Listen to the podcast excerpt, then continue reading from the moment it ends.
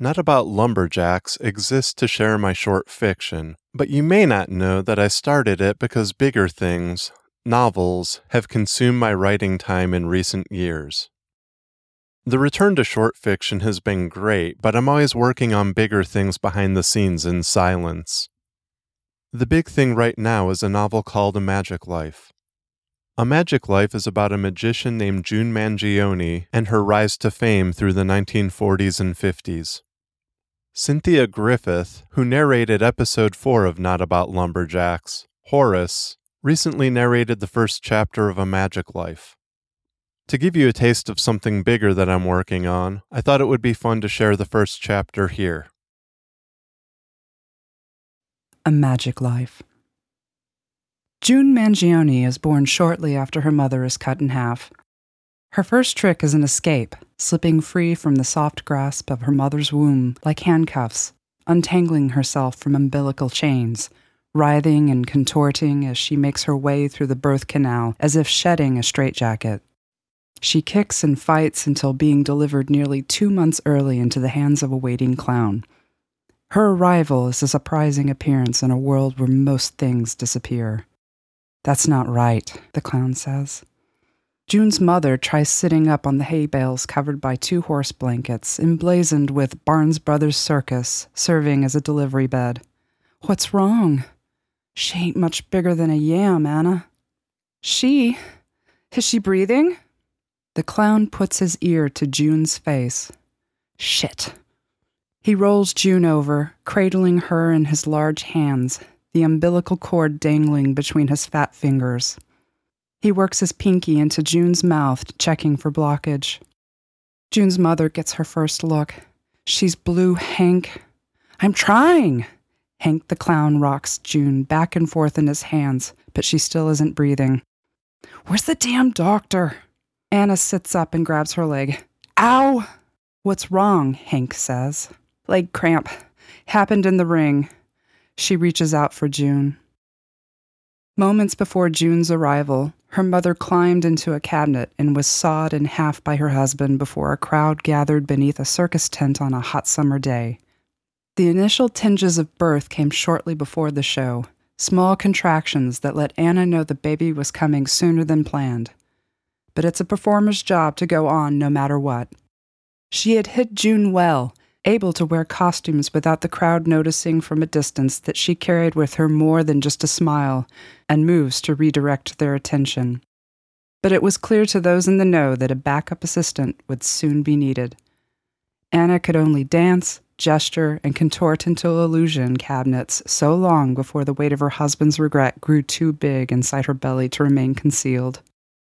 The cramps came as June's father slid two blades on either side of the cut he'd just made with a large saw.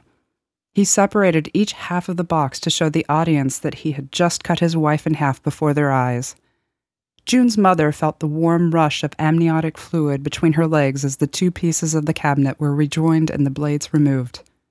When the cabinet was opened and Anna's husband offered his hand to help her out, she sat up in the cabinet and waved to the audience, smiling through the pain. It was enough proof that she'd survived, and they burst into applause. Beneath the clapping, Anna said, Joseph, the baby's coming. She was wheeled away and taken backstage. She's bleeding, one of the aerialists says while pointing to the mess spilling from between Anna's legs.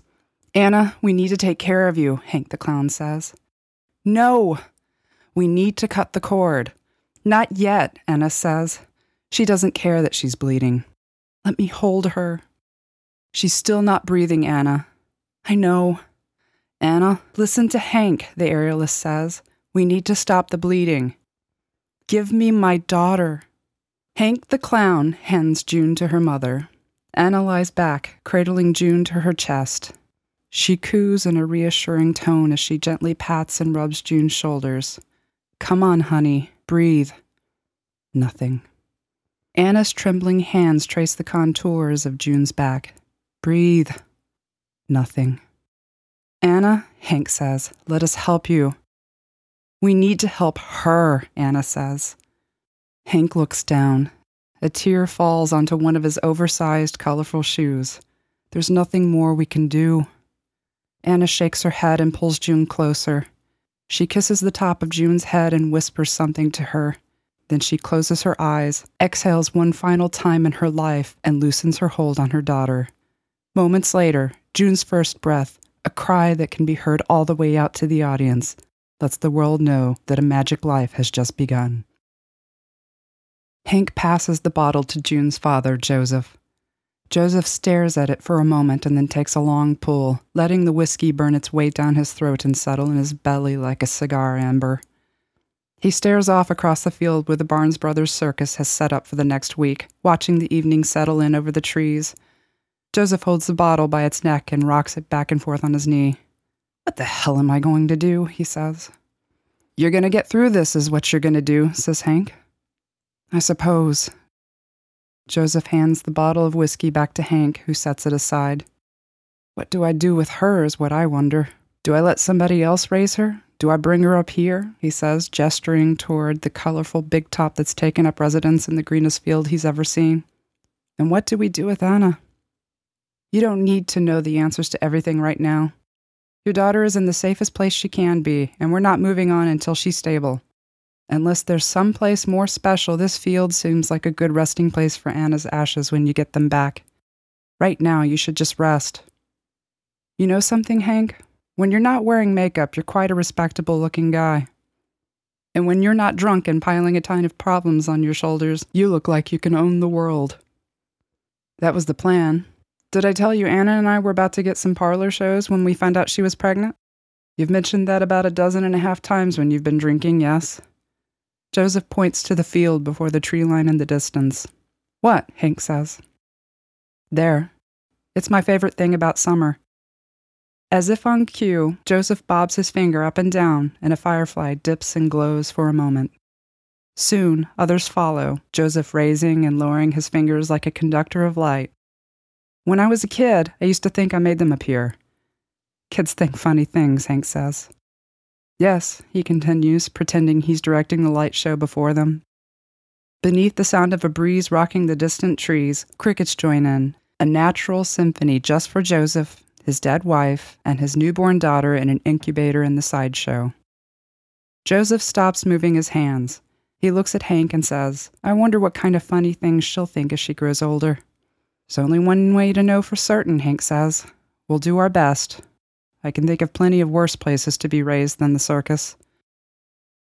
June's earliest memories come in flashes, storms etched forever in her mind by chemical lightning bolts that never stop burning where they strike. She lives in a world of sound and color, lulled to sleep by the growling of tigers and the trumpeting of elephants. In the morning, the squawks of large birds pull her from dreams of faraway places. By breakfast, the calls of roustabouts and singers practicing become background noise that would seem louder than thunder if everything suddenly stopped and gave way to silence. Wherever she turns, a kaleidoscope, the tent, blue and yellow, taking over a field of grass as though it were spilled from a bucket. The peeling paint from the train cars gathering on the ground like brittle flakes of colorful snow. Costumes sparkle, the world blurs before her. She will never know what it is to be bored. It doesn't stop with just sound and sight. All of June's senses join in the dance. The stench of dung and damp straw bales is oddly soothing, something always there at the bottom of it all, reminding her she lives in a world of extremes. Not many children her age know the scent of grease paint and spirit gum. The feel of summer grass beneath her feet as dancers chase fireflies with her in the gloaming will never get old. In contrast, there is cold steel, tent poles, cages, and heavy tools. She's long learned that the rough wooden sides of the train car she calls home leave behind splinters if she tries tracing the garish images painted on its outer walls. It's a world as dangerous as it is magical. Finally, there are flavors cotton candy melting on her tongue, stuffed cabbage in soups cooked by the Hungarians from the horse show, the ever present taste of sawdust at the back of her throat. If she lives to be 100, her mind crammed full of a lifetime of thoughts and memories waiting to be forgotten, these days will be the last to go.